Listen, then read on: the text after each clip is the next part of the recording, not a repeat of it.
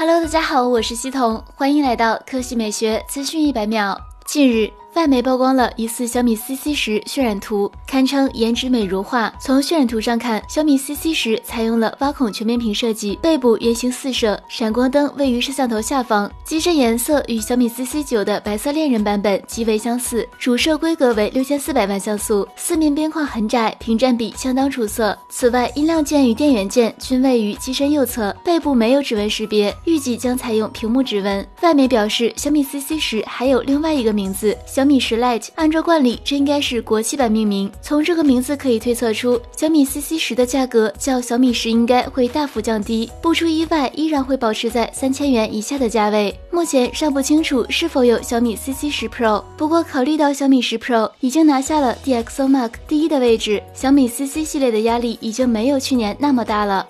二月二十日，卢伟斌点赞了一条关于红米 K 三十 Pro 的投票，投票主题是：你们希望 Redmi K 三十 Pro 挖孔全面屏还是升降全面屏？投票有一点六万人参与，其中升降全面屏以九千六百人的巨大优势领先挖孔全面屏。无独有偶，昨天外媒也曝光了疑似红米 K 三十 Pro 的渲染图，同样是采用了升降式全面屏设计，并且可能会搭载前置双摄。此外，卢伟斌还在微博预告道：“今天开始，我会全力准备 Redmi K 三十 Pro。我只能说，K 三十 Pro 除了性能配置的强大之外，还有做工的细致。总之，相信不久后小米官方就会开始自报家门，让我们拭目以待吧。”好了，以上就是本期科技美学资讯百秒的全部内容，我们明天再见。